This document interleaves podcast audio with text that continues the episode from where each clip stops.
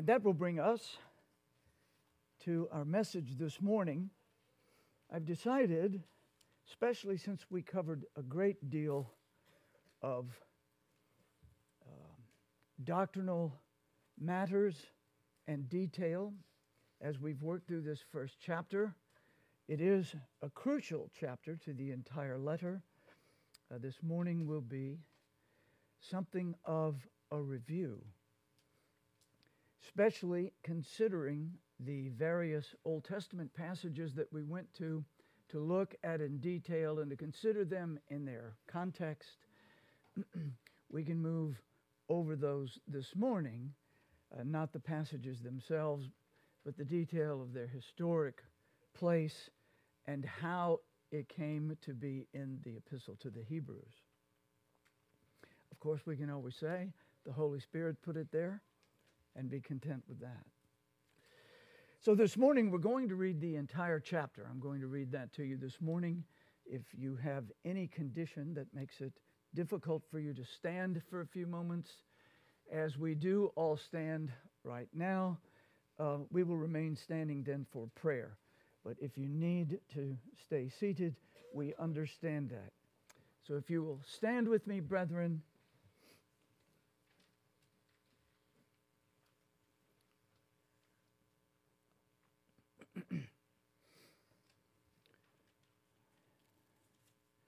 It's been a delight and one of the most difficult um, series of studies I have done personally in my ministry.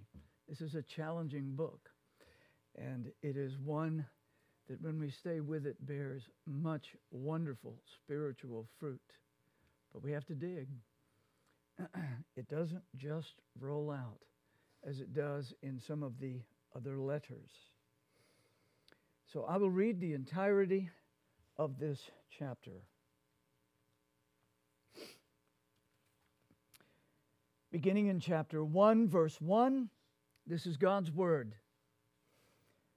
God, who at sundry times and in diverse manners spake in time past unto the fathers by the prophets, hath in these last days spoken unto us by his Son, whom he hath appointed heir of all things, by whom also he made the worlds, who being the brightness of his glory and the express image of his person, and upholding all things by the word of his power, when he had by himself purged our sins, sat down on the right hand of the majesty on high, being made so much better than the angels, as he hath by inheritance obtained a more excellent name than they. For unto which of the angels said he at any time, Thou art my son, this day have I begotten thee? And again, I will be to him a father, and he shall be to me a son. And again, when he bringeth in the first begotten into the world, he saith, And let all the angels of God worship him. And of the angels he saith, Who maketh his angels spirits and his ministers a flame of fire. But unto the Son he saith, Thy throne, O God, is forever and ever. A scepter of righteousness is the scepter of thy kingdom. Thou hast loved righteousness and hated iniquity. Therefore, God, even thy God, hath anointed thee with all with the oil of gladness above thy fellows. And thou, Lord, in the beginning hast laid the foundation of the earth, and the heavens are the works of thine hands. They shall perish, but thou remainest, and they shall all wax old, as doth a garment, and as a vesture shalt thou fold them up. They shall be changed, but thou art the same, and thy years shall not fail. But to which of the angels said he at any time, Sit on my right hand until I make thine enemies thy footstool? Are they not all ministering spirits sent forth to minister for them who shall be the heirs of salvation? Amen. Amen. May the Lord add his blessing to this wonderful word. Please remain standing as we pray, seeking our God's mercy. Father, we and thy people gather all around this world throughout this day. We thank thee for the Lord's day. We thank thee for a day of worship. We thank thee that thou dost promise to meet with thy people. Here we are. We are gathered. We are thy church, as every one of thy true churches can proclaim.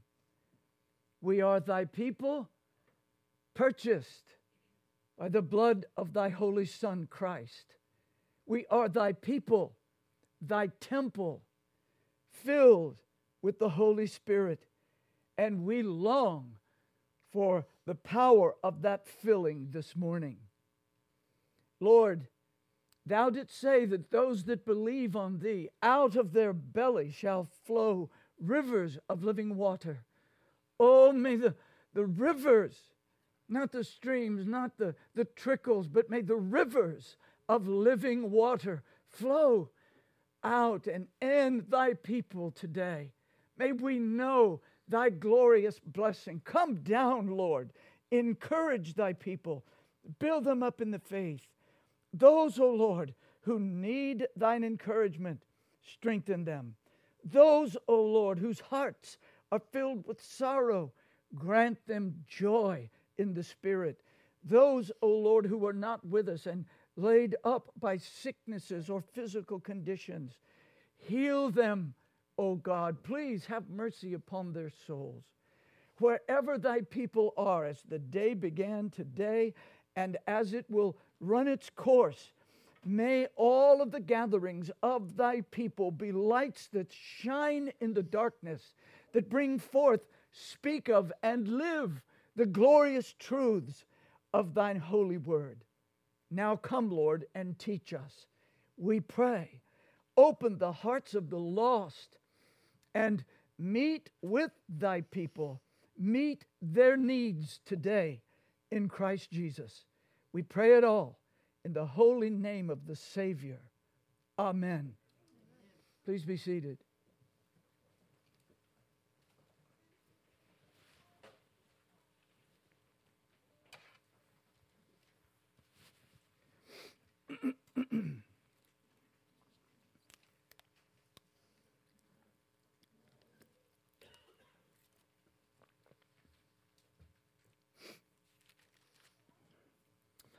by the power and guidance of the Holy Spirit, the author of Hebrews has filled his sermonic letter with references to the Trinity and to the person and work of Jesus Christ. In other words, the heavenly author, the Holy Spirit, has guided the earthly author to write a letter in the form of a sermon which engages Christ's people with the doctrines of the Trinity and Christology, among others.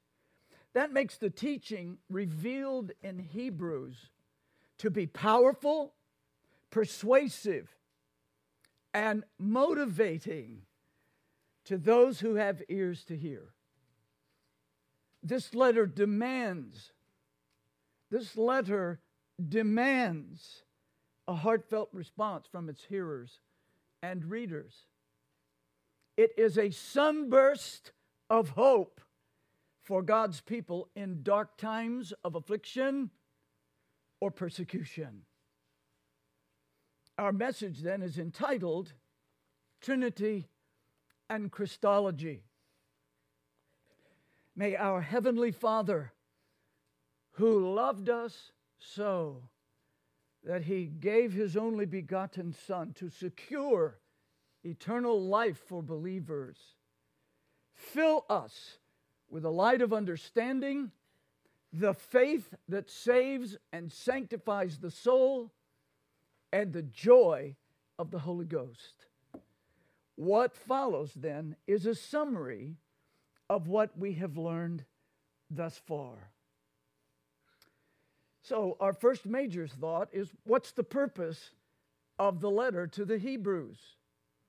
We'll consider definitions and context. First, we want to remember the author's intent. The believing Jews to whom this letter is addressed were facing dangerous times.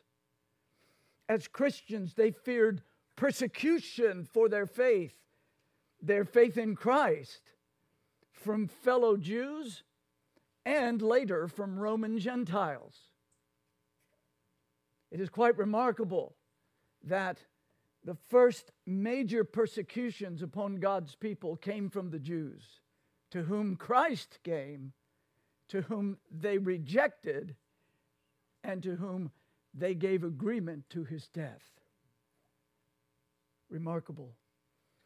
Under the pressure of persecution from their own people and being cut off from the temple, many believing Jews were apparently leaving the faith of Christ to return to Judaism and the Old Covenant.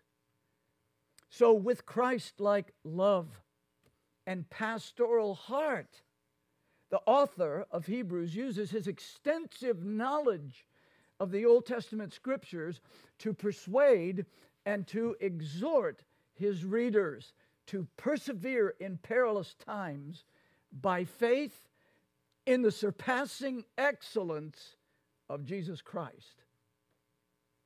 The author's method, enlightened and directed by the Holy Spirit, the author of Hebrews used a common Jewish method to make his exhortations, arguments, warnings, and encouragements.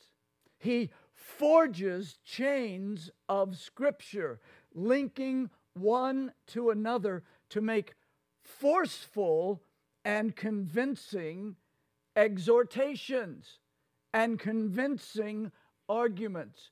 Not in the sense of people going to fistfights, not in the idea of argument with angry red faces, but laying forth the argument of the truth of those scriptures for men and women and children to consider and to consider their souls in the light of those powerful arguments.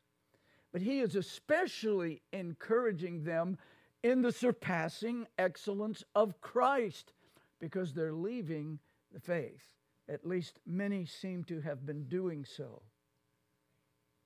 As George Guthrie puts it, quote, the desired effect, that is, of linking all of these scriptures together, the desired effect was to offer so much evidence that your listeners shook their head in agreement with you by the end of these quotations. if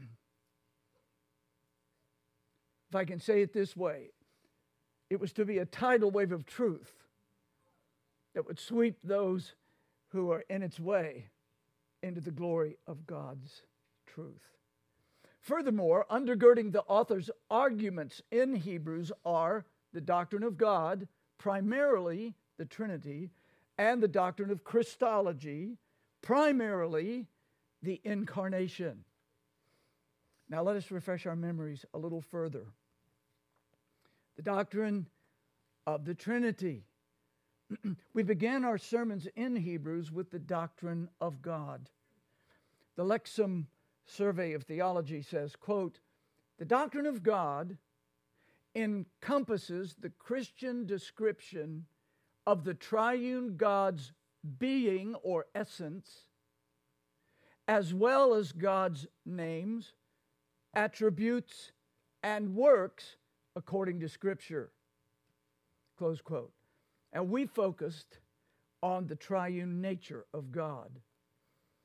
And we learned that within the essence of the one God, there are three eternal persons the Father, the Son, and the Holy Spirit.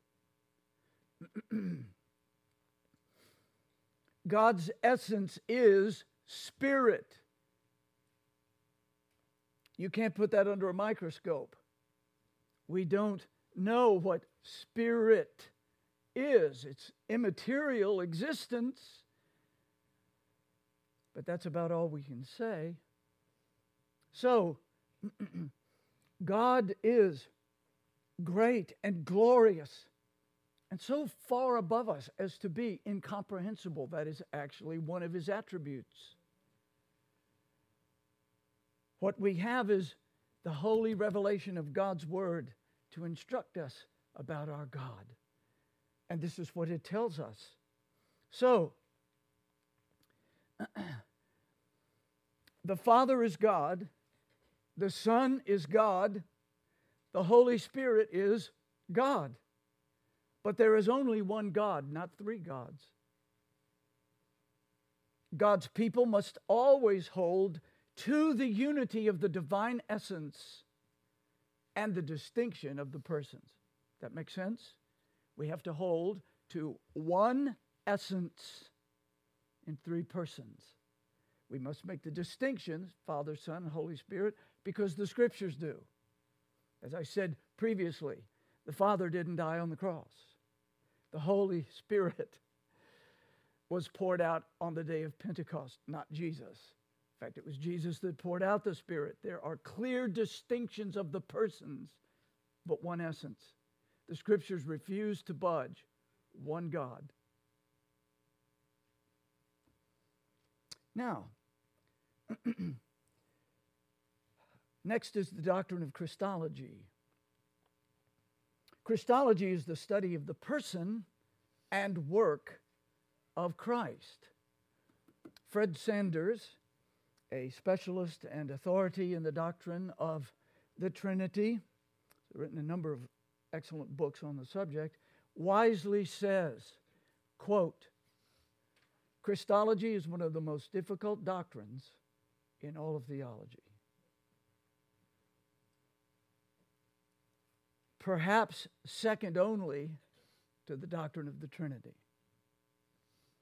So, this book is filled with these lofty doctrines, page after page after page after page. It's there. The testimony of God's word is there. And we must come with humble hearts, asking God to teach us through it. Now, we have focused on the part of Christology which we call the incarnation. Jesus Christ is truly God and truly man in one person. The eternal Son of God, in some miraculous way, joined with humanity. Truly God, truly human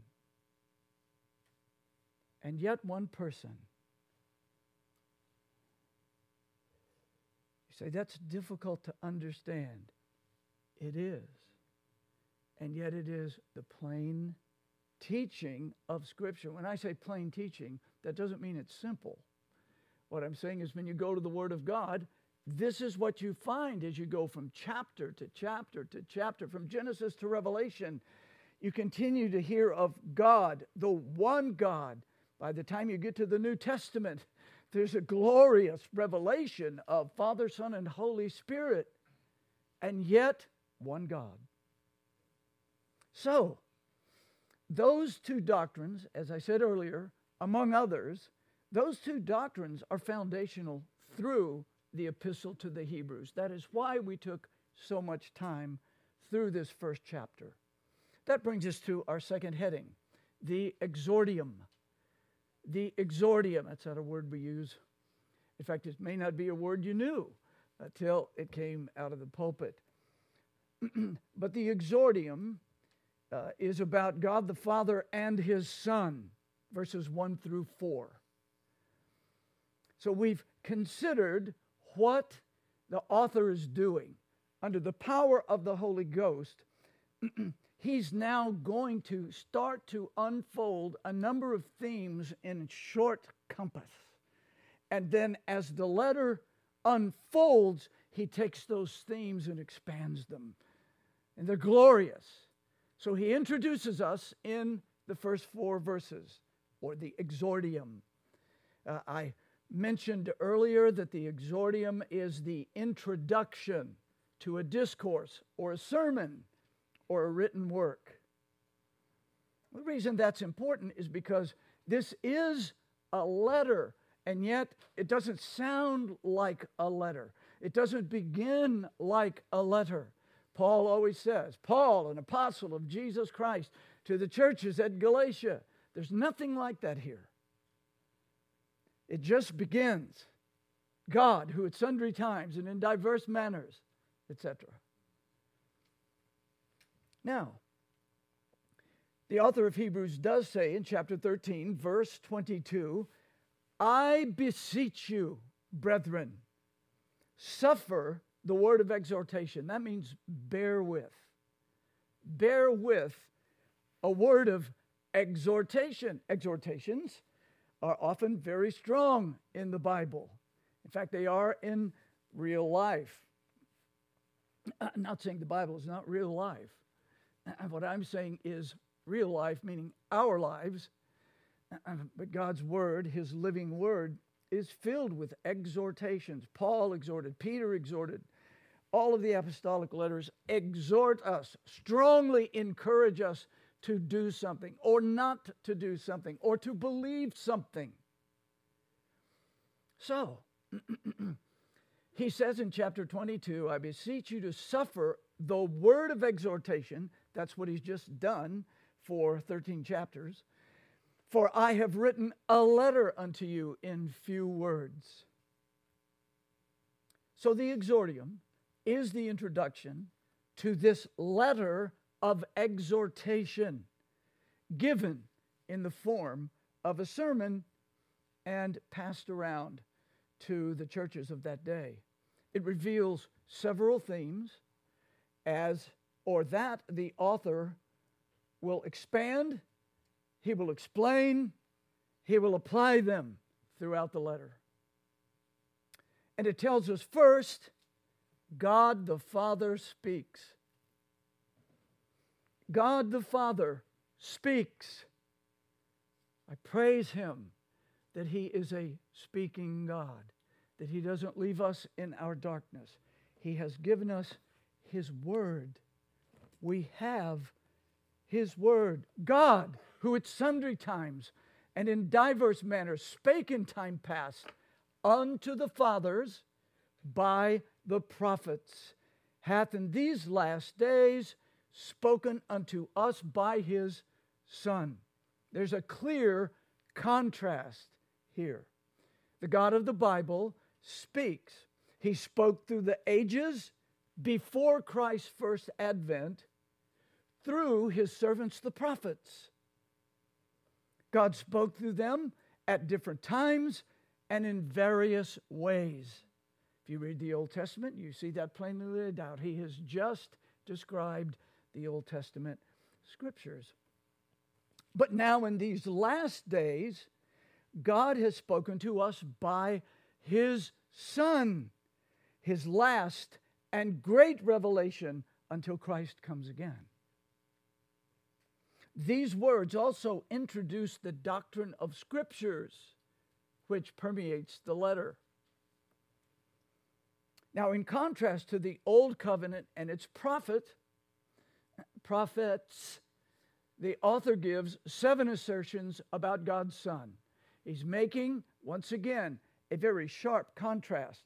The prophets of old were wonderful, gracious, powerful servants of God. But the Son is better. That's the argument. These seven assertions or descriptions of the Son are breathtaking. If you sit and meditate on these, they're astonishing. They are awe inspiring. It should grip us. it should truly grip us to take these living words, these seven assertions about this person called the Son, and to drink in the power, the transforming power of what is being said. These seven things are worthy of our meditation. First, whom he, God, hath appointed heir of all things. It's verse 2. Jesus Christ, the God man, rose from the dead and ascended into heaven. There he was enthroned and inherited the messianic kingdom. As the heirs of all things, or the heir of all things, the Son is Lord of all things. There's not one molecule in this universe that he does not govern. He has governed, he does govern, he will govern. Number two, by whom he also made the worlds. Now, this reveals the pre existent Son. This pre existent Son was creator and therefore eternal deity before his incarnation.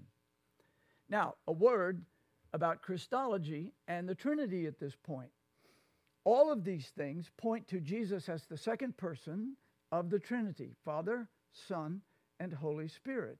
We're on Trinitarian ground on one hand, but it also speaks to him regarding both his eternal existence as the Son, this is Christology, and his incarnation, in which God, in the womb of the Virgin, came into this world and served his Father, securing for us everlasting life in his life, his death, his resurrection, now ascended into glory,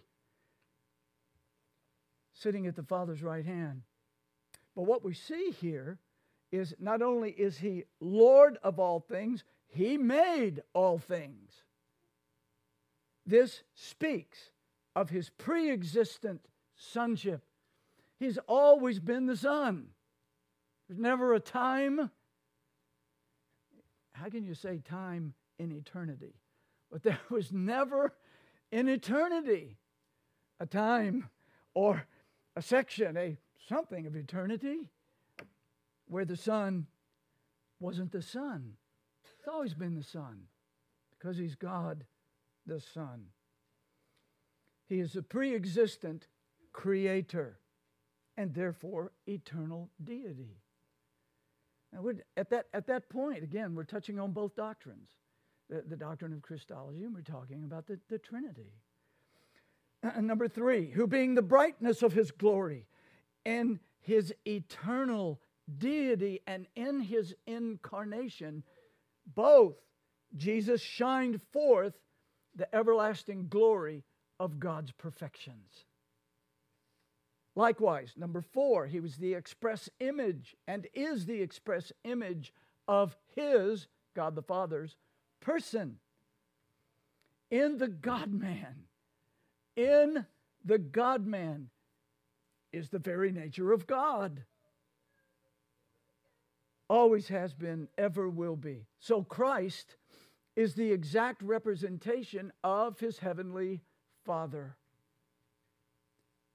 That's what he said on earth, didn't he? Have I been so long time with you, Philip? And yet thou hast not known me. He that has seen me has seen the Father. Now, he's not saying that he is the same person as the Father, but he is the same God and representing his Father. These things are difficult for us to grasp the greatest theologians throughout the history of the church wrestle the most deeply, at least as far as what I read, with the Trinity and with Christology. Well, Number five, and for those of you visiting with us, I'm moving at high speed over a great deal of information that we have spent uh, many sermons on thus far. This is number 30. So I'm running over 30 sermons worth of main headings. Number five, it says, and upholding all things by the word of his power. This holds true of the Son before his incarnation because he was creator. This holds true. He upholds all things by the word of his power. He didn't start doing that sometime. He has always been its creator and its sustainer. What is, what is the scripture telling us here? He's God. He has all power. He is God. He's not some buddy, he's not some hippie saying peace. He said he came to, at one point in his ministry, he, he said, I didn't come to bring peace, I came to bring a sword.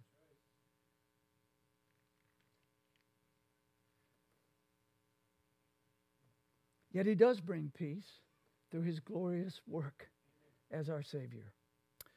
Well, we can go through all of the things that are a great challenge for us, but we're, we're, we're pushing ahead just to kind of uh, restart, jumpstart our memories about these many things that we have covered.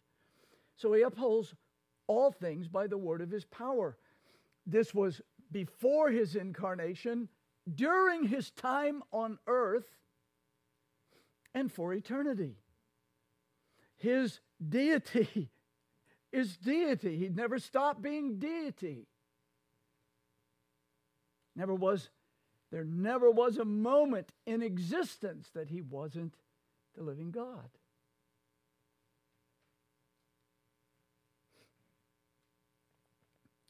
Then in number six, well, by the way, let me say one other thing. Descriptions three, four, and five, which we've just gone over, virtually shout deity and power, and therefore all authority. He is God. People today have, uh, many have, a very wimpy God that, that means nothing, stands for nothing. Be better if he didn't say anything.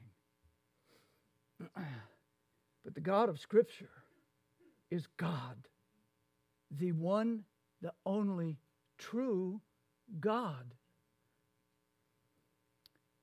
That is something that is often object to, objected to. But Christ said so. It would be this way. This is part of what he meant by that he was coming to bring division. There would be people that would cling to him in faith, and there would be those who wanted him dead.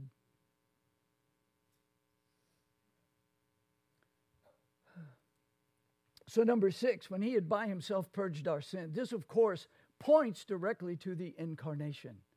This points to the incarnation. We're, and you see, we're moving around, we're moving back and forth.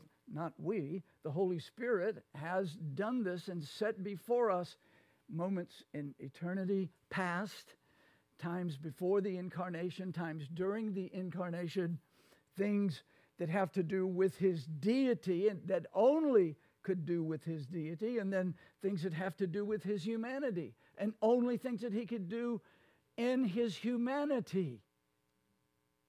God can't die. But the God man surely could and surely did. This is what the verse means. When he had by himself purged our sins. This, of course, as I said, is the incarnation. This is the incarnate Son of God, truly God and yet truly man. He suffered in every part of his humanity and shed his precious blood to cleanse and save his people from their sins. And number seven, sat down on the right hand of the majesty on high. From Christ's humiliation in the, in the phrase before this. From Christ's humiliation as the sacrifice for sin in this world to his resurrection, ascension, and exaltation as he is enthroned over the messianic kingdom. Jesus Christ is Lord of all to the glory of God the Father. That sixth and seventh, those sixth and seventh statements are just remarkable.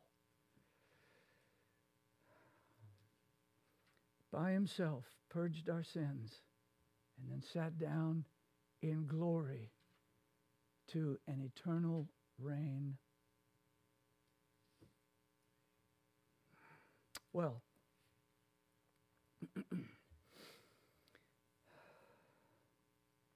these seven assertions, which we considered in detail, all reveal the glory, the glory, the radiant outshining of his attributes and his perfections.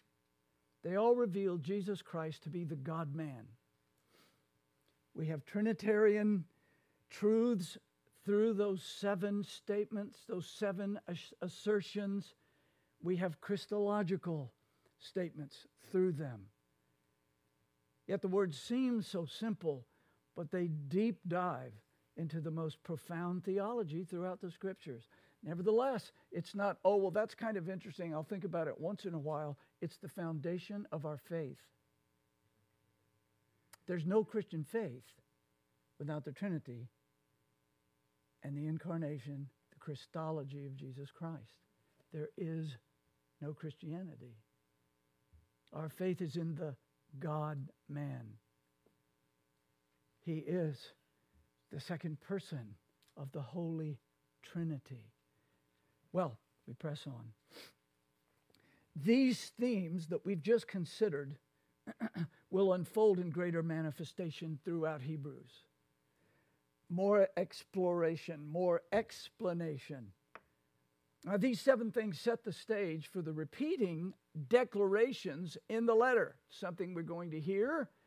We've been told this already, but we're going to hear the Son is better than.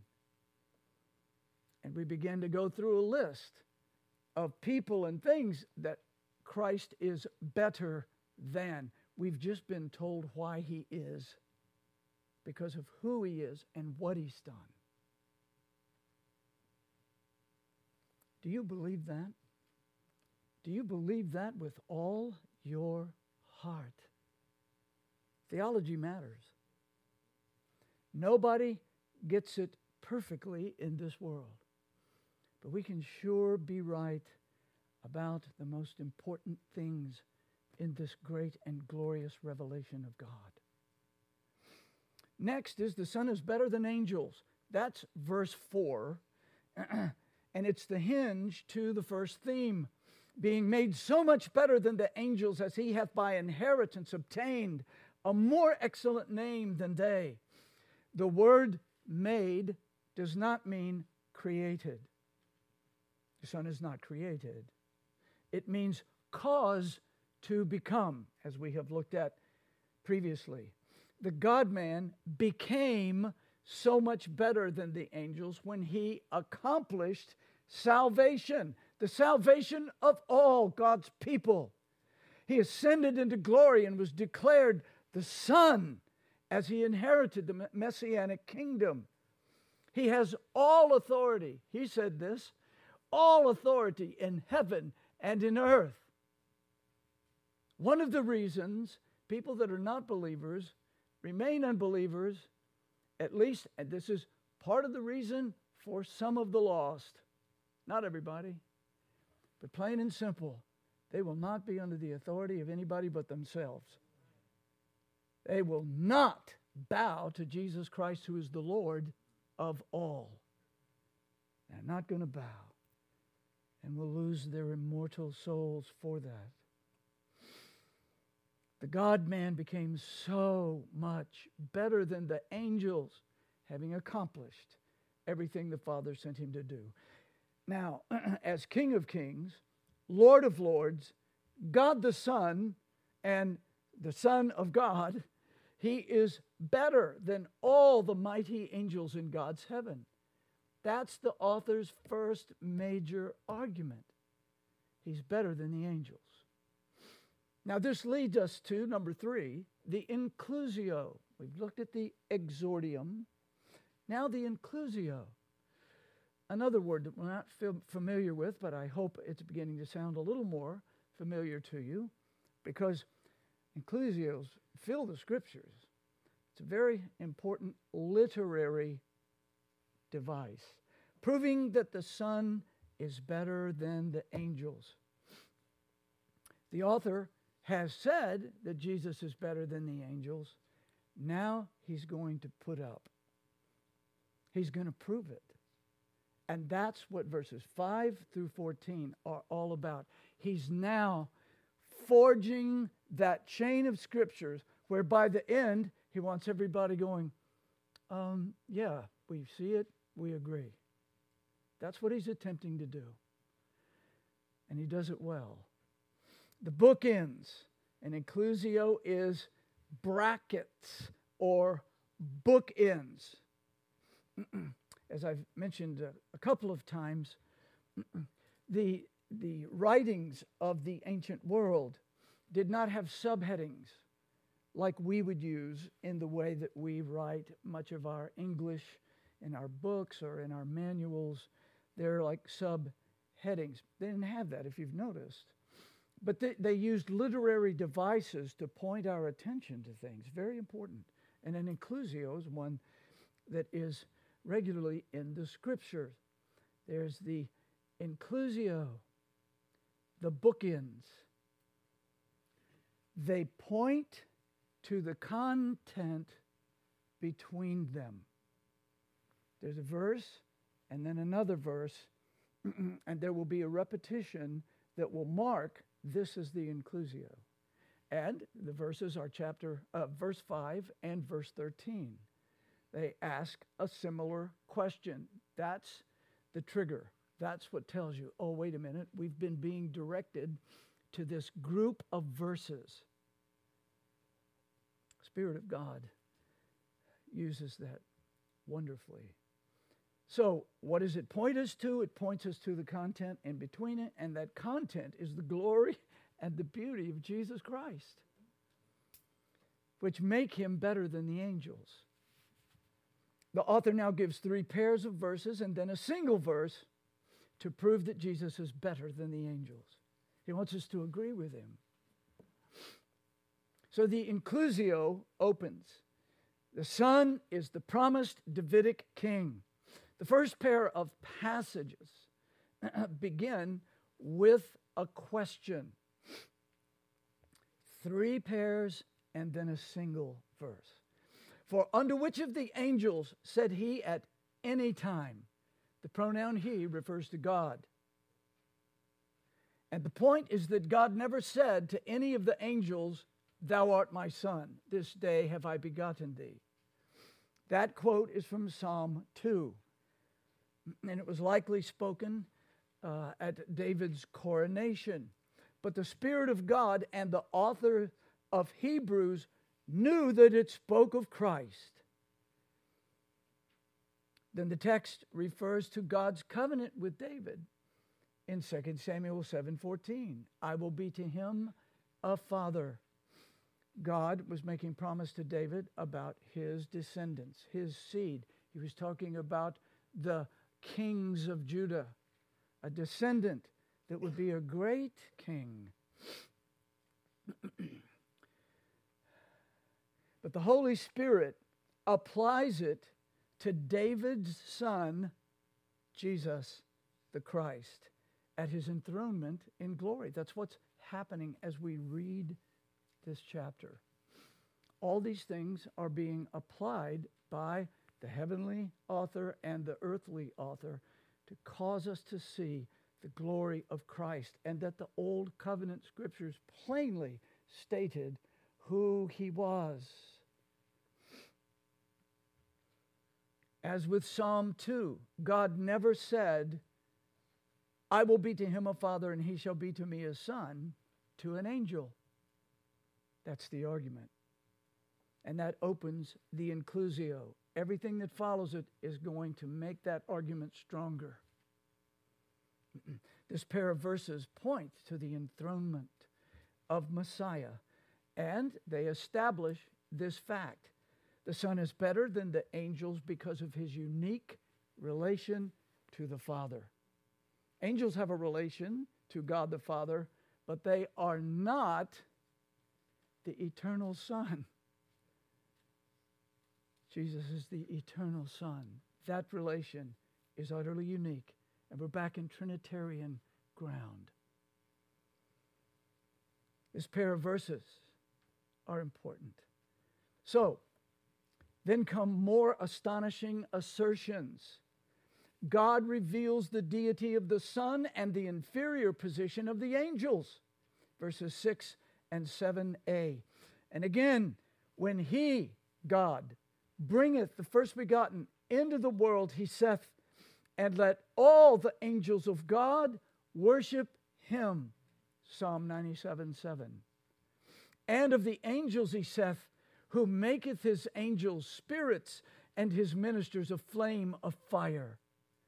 That's Psalm 104 4. What's the purpose?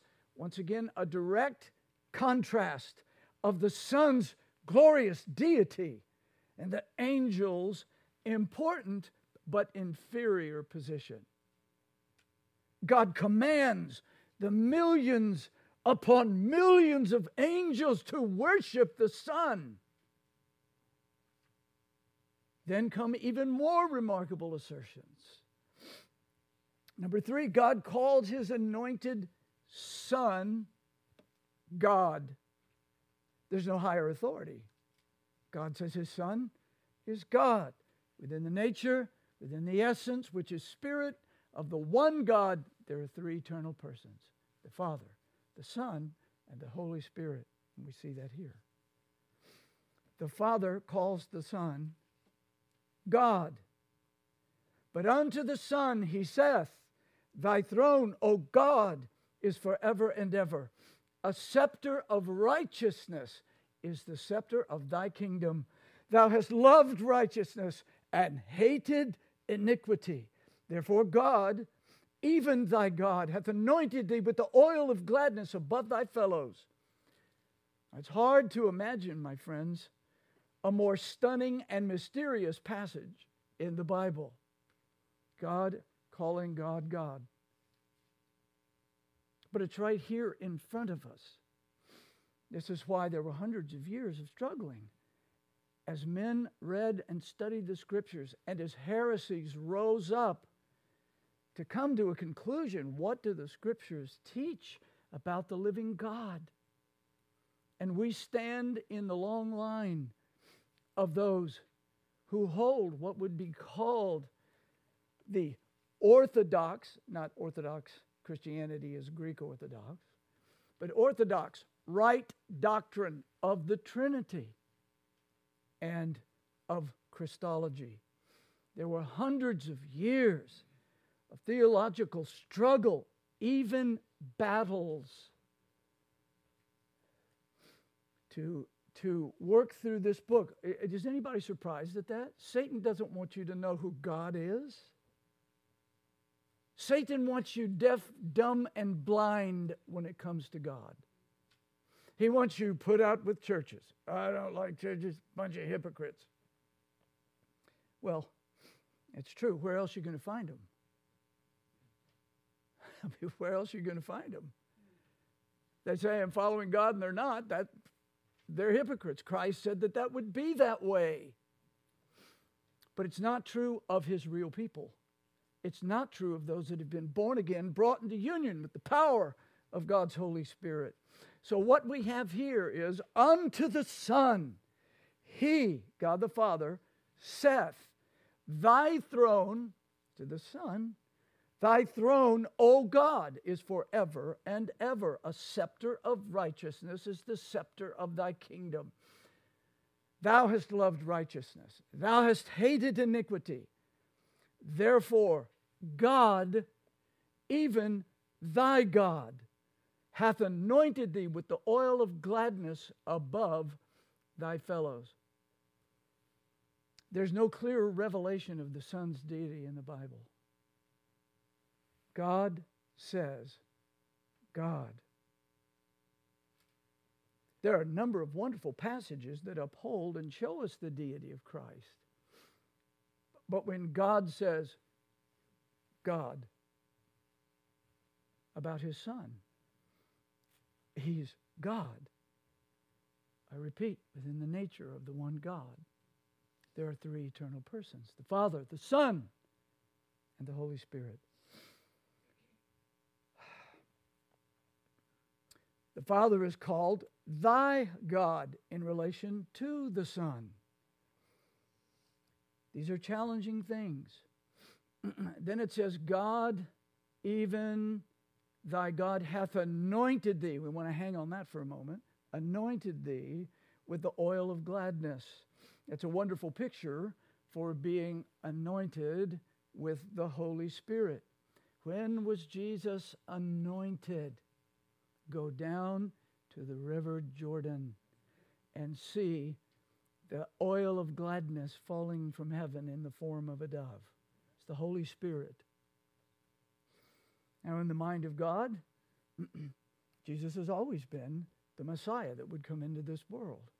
But in the reality of history, that is when that awesome power fell on the man Jesus. I mean, books have been written about that whole thing.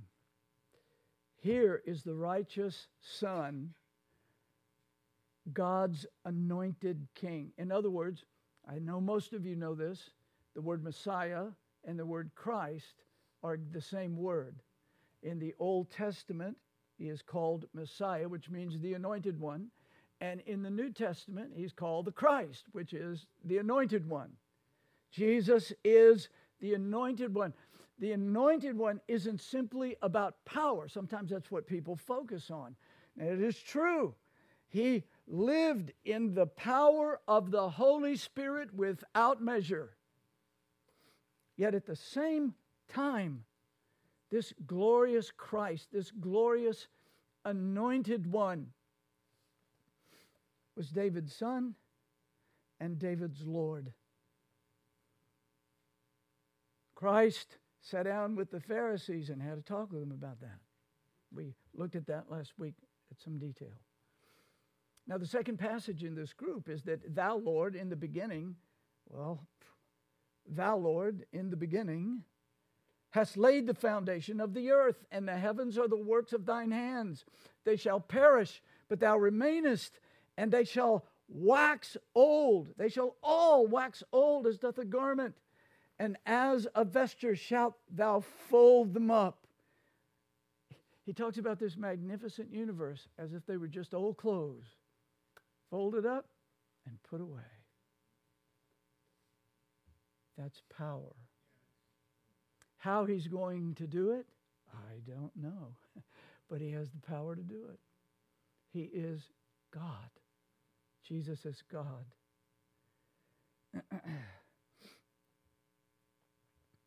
so, they shall be changed, the text says, but thou art the same. His immutability. This is his godhood. Again, it's another reference that doesn't say Jesus is God. But that is it's exactly what it means. The only unchangeable one is God. We all change. For those of you that are married, go back and look at your married your, your, the day of your wedding, especially if you've been married for over 10 years. Oh, we change, but not Christ, because he's God. It is true that his humanity grew both in stature and in wisdom. But his deity is always deity. Always. well, now, by ap- uh, applying this passage to Jesus, the Son, the Holy Spirit, once again affirms the Son's deity by revealing him as the sovereign, almighty creator of the universe. Now, you get the feeling of the chain, of the link of passages, one after another just keeps rolling out. He is God. He is God. He is all powerful, all knowing, all present, incomprehensible, eternal, gracious, merciful, loving. He's everything that God is because He's God. And within the nature of the one God, there are three eternal persons the Father, the Son, and the Holy Spirit. This underlies. Are you seeing this? It's like a very firm foundation upon which Hebrews is resting. These mysterious and difficult doctrines. I mean, reading uh, many of the commentaries on this is just like make your head swim. Everybody's wrestling with how these things work together. They work together for one primary reason. There's more than one, but here's the primary reason. These things that we're reading couldn't be done except God became man. And that answers most of the mystery. It's still a mystery. Fully God, truly God, truly man, one person. Well, the inclusio closes. The Son at the Father's right hand will reign over all his enemies. This is verse 13. Now we've got the inclusio closing up. It closes with these words But to which of the angels said he at any time? Well, that sounds familiar because that's how the opening of the inclusio. But he wants us to wrestle with those arguments, all those arguments that he set before us from the scriptures. They're the words of God, they're not suggestions of interesting scientists. This is the living word of God, the living word of God. So, this echoes verse 5. He follows this with Psalm 110, verse 1. Sit on my right hand until I make thine enemies thy footstool. What a way to close. That's from Psalm 110. It unites both of the ideas of a reigning king in verses 1 through 3 of Psalm 110 and priesthood, verse 4 a priest king or a king priest. Well, we're going to hear that throughout Hebrews. It's going to be expanded. It's going to be expanded. So, what it tells us very plainly is that God, as a warrior, speaks to his son I'm going to put all your enemies under your feet. That gives hope to God's people, especially when the enemies of God are persecuting you. And that's why the author to the Hebrews wrote persevering faith in Christ in times, perilous times. So, God never said to any angel, angel sit at my right hand until I make thine enemies thy footstool. And in verse 14, it tells us about the angels once more. Are they not all ministering spirits? Very important work. Ministering period, uh, spirits sent forth to minister to them who shall be heirs of salvation or for them. Now, we're going to spend some time on that next week the fact that God, in His love for us, has not only given His Son for us, but He sends out His troops to help and encourage and build us up in the faith. There's no telling in any day what danger we might have fallen into if the angels had not been ministering to us. I was in a wreck many years ago in which by all rights, when you hear everything that happened, I should have died, and all the men with me. Why didn't we? Well, people say, You're really lucky. No, no. I was preserved. And I had nothing to do with it. I was asleep in a vehicle. I wasn't the driver. I'll tell you the story sometime, but it does, it's not worth repeating here. So the inclusio has powerfully accomplished its purpose. It has taken the living words of God, spoken by the prophets under the old covenant, and they are fulfilled in Jesus Christ the Lord in the new covenant. And one verse after another just says, He's the God man. He's the God man. He's fully God. He has always been God the Son. But now, as the incarnate Son, Christology, he is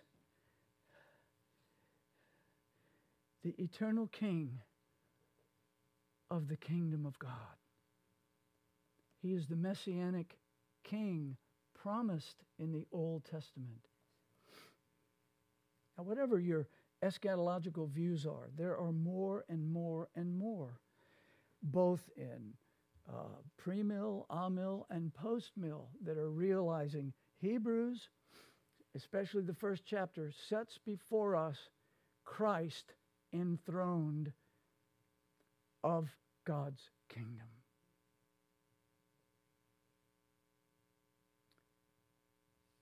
Let's make a few applications and then we're done. But number one, the first one is really very simple.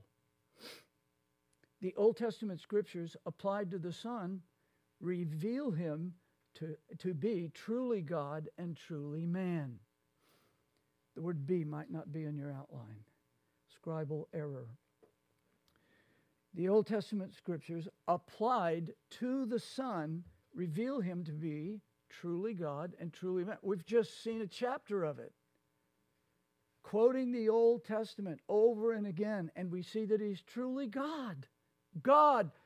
God means so little to most of us, we don't bow at the thought of Jesus being God. We don't bow to the idea that he is the absolute Lord of all things. The, the man who doesn't believe lives his life in rebellion to the one who can save the only one who can save the immortal soul. Now, this is essential to all Christian belief. We've had looks at the Trinity, just glimpses here and there. We've had glimpses of the incarnation of Christ, a beautiful, uh, a beautiful doctrine set before us the person and work of Christ have everything to do with the redemption of our never dying souls. For God so loved the world that he gave his only begotten Son, that whosoever believeth in him, who is he? The God man, Jesus the Christ, second person of the Holy Trinity, united with humanity, risen into glory and seated at the Father's right hand the royal priest who saves sinners. Repent and believe on him. That's the call to his kingdom. That's how he began it. Mark, he says, Repent and believe ye the gospel. Believe the good news that the eternal Son became man, an earthly Son, so that he could die for sinners. God the Son could never die. But Jesus, the man, could. That is exactly how sinners are saved. He's the sin bearing substitute of all his people. Oh, if you don't know Christ here today, there's no one like him. He's gloriously, gloriously unique. We're going to be like him in a certain fashion when we see him as he is, but we were never God throughout our entire existence. Never. Not one. Even though there are people that fancy themselves that way. You understand, that's what the transhumanist movement is about. The transhumanist movement is about man becoming God by his own manipulation of evolution. We're going to all be robots. Not exaggerating. What do they want to do? They want to unite machines which supposedly will last better than our human bodies, with our humanity. Does that sound familiar? Something uniting with humanity so that we can live forever? It's just demonic deception. That's all it is. Jesus is truly God, truly man, and our salvation is wrapped up in repenting, changing our minds about our sin, and believing on Him that God not only so loved us that He gave, but that Christ is the one given.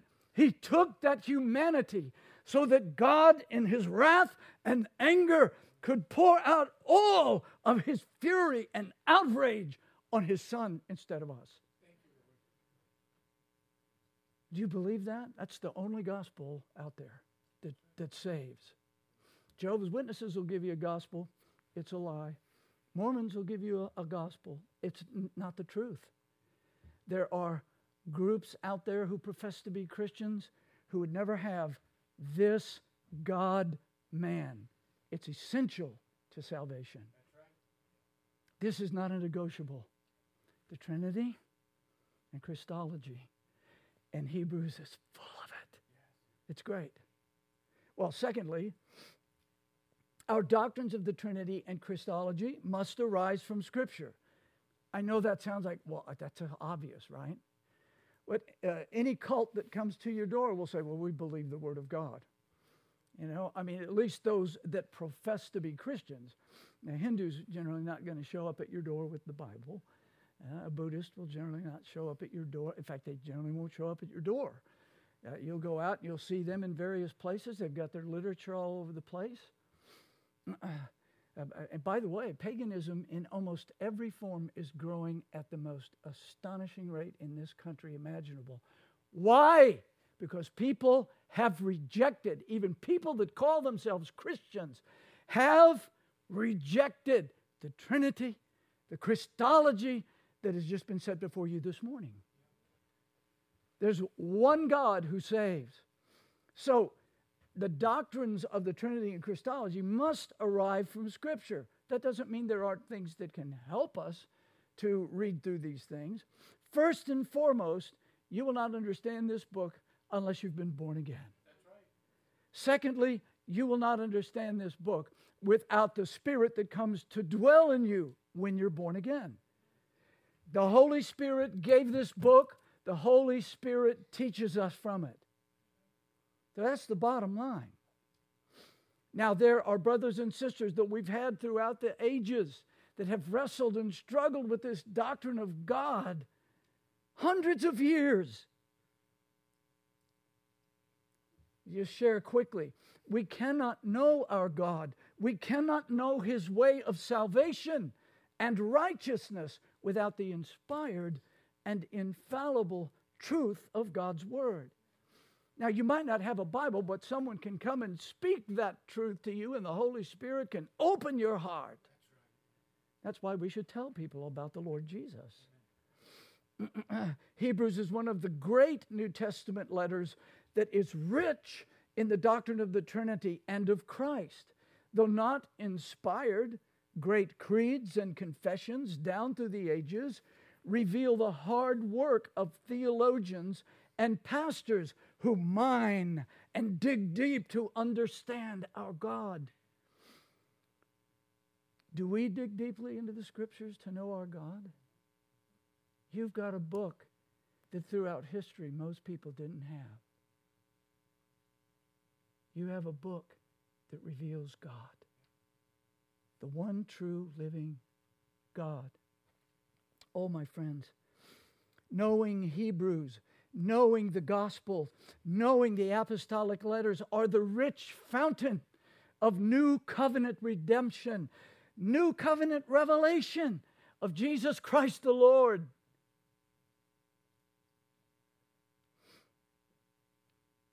Let me quote, we don't have time for I'm just going to quote one of these. Listen to the Nicene Creed. Quote, I believe in one Lord Jesus Christ,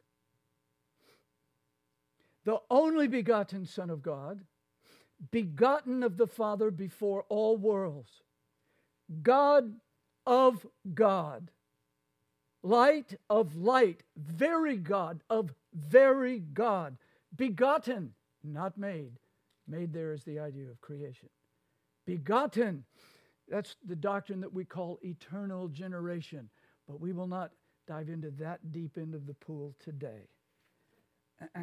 but he is begotten, not made, being of one substance with the Father, by whom all things were made, who for us men of for our salvation, who for us men for our salvation came down from heaven and was incarnate by the Holy Spirit of the Virgin Mary, and was made man and was crucified also for us under Pontius Pilate.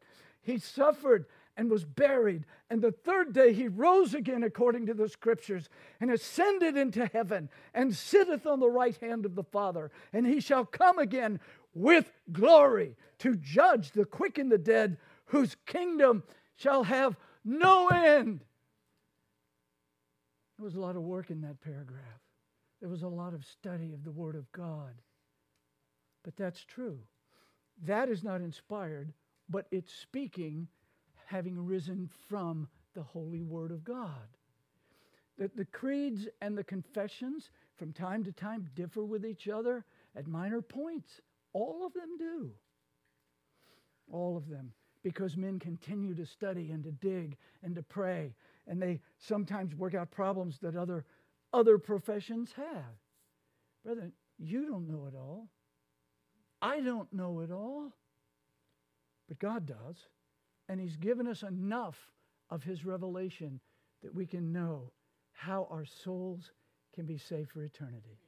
It's in Jesus Christ. Oh, the Athanasian Creed, along with many others, the Great Confessions, uh, the Helvetic Confession, the Westminster Confession, the Savoy Declaration, and the Second London Baptist Confession, which we hold to, are all rooted in the Athanasian Creed, in the Nicene Creed, because God's people have stayed studying the scriptures for millennia. As I said, they don't always agree with everybody, with each other on every single point, but you always get down to one God in three persons and one Christ who is truly God and truly man, and they profess it. That's why they're called confessions. We confess. I confess this morning what the Nicene Creed confesses one Christ, truly God, truly man. Well, we could go on. I've got more there, but we will go. the last two things to consider briefly the Old Testament scriptures applied to the Son prove that he is the prophesied messianic king. That's exactly what chapter 1 of Hebrews does.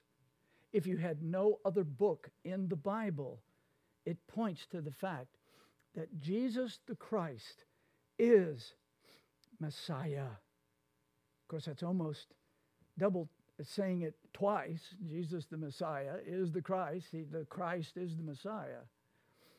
But he's the one. He is the one.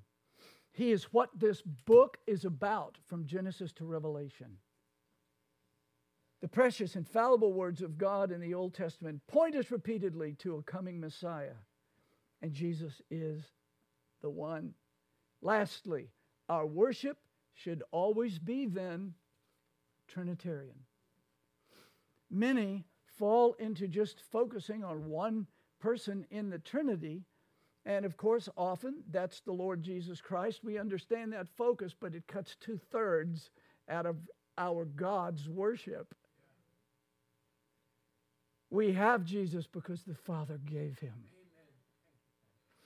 We have him and his labors because the Spirit filled him. Our worship should always be Trinitarian God the Father, Christ the Son, clearly set before us as deity. The Holy Spirit doesn't show up until Hebrews 2, but we're very close to going into Hebrews 2. And we will see the humanity of Christ set before us and the power of the Holy Spirit.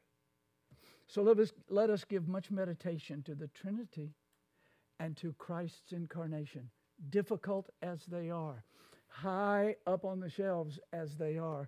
God puts them in here, so to speak, for us so that we can come to His truth and begin to meditate and dig deeply so that we can know our God, then so that we can worship our God. Jesus is looking for those who will worship Him in spirit and in truth.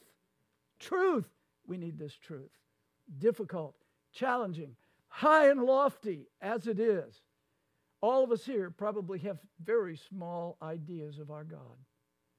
But we would have greater ideas if we spent our time thinking, meditating through this truth. May we know the Father, the Son, and the Holy Spirit to the saving of our souls and eternity in his worship. In the name of Christ, amen. Father, what a chapter. Nobody can do justice to it, especially in an hour and 20 minutes. Lord God, I pray with all of my heart that thou wouldst take us and that thou wouldst truly instruct us. We want to know thee. We want our hearts filled with who the living God is. Forgive us of our errors in thinking about thee. Forgive us where we fail to love thee as we ought with the truth that we have. But, oh Father, help us, grow us, mature us, make us more like our Savior. Come, move in this place and move in every place where thy people gather. We pray it in Jesus' name. Amen. Please stand.